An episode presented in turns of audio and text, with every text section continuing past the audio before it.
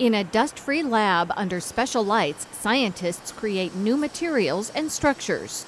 Here I'm creating a metal uh, structure of a really small size, the size of like one tenth of the human hair. A controlled environment is vital in the nano world, where size and distance are measured in billionths of meters. It's a very good environment for us to fabricate uh, state of art devices.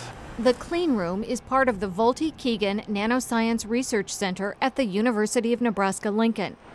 The center provides sophisticated research facilities for 80 faculty associated with the Nebraska Center for Materials and Nanoscience.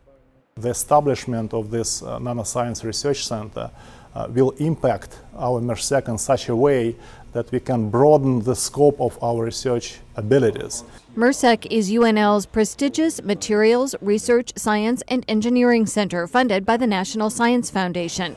MRSEC is part of a network of elite centers across the nation and is embedded in UNL's Nanoscience Center. We want to understand why this property is so, is so different, and for that, we need uh, capabilities, new instruments, and capabilities to first fabricate these materials, then characterize the, their properties, and then make devices out of it.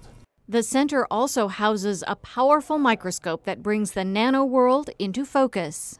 This is a new electron microscope, a state of the art microscope, and it really has a high resolution so we can investigate the nanostructures that we make at a very small scale and essentially see atoms and uh, how they are arranged. Nanotechnology promises to revolutionize products in medicine, energy, and electronics.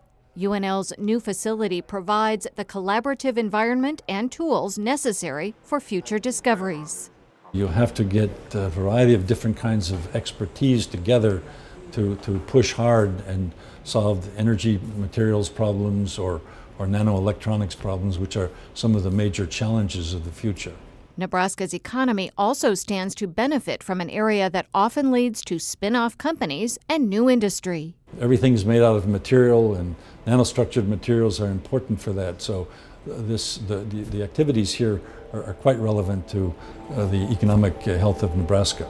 The University of Nebraska Lincoln moves a world measured in nanometers to the world class research arena.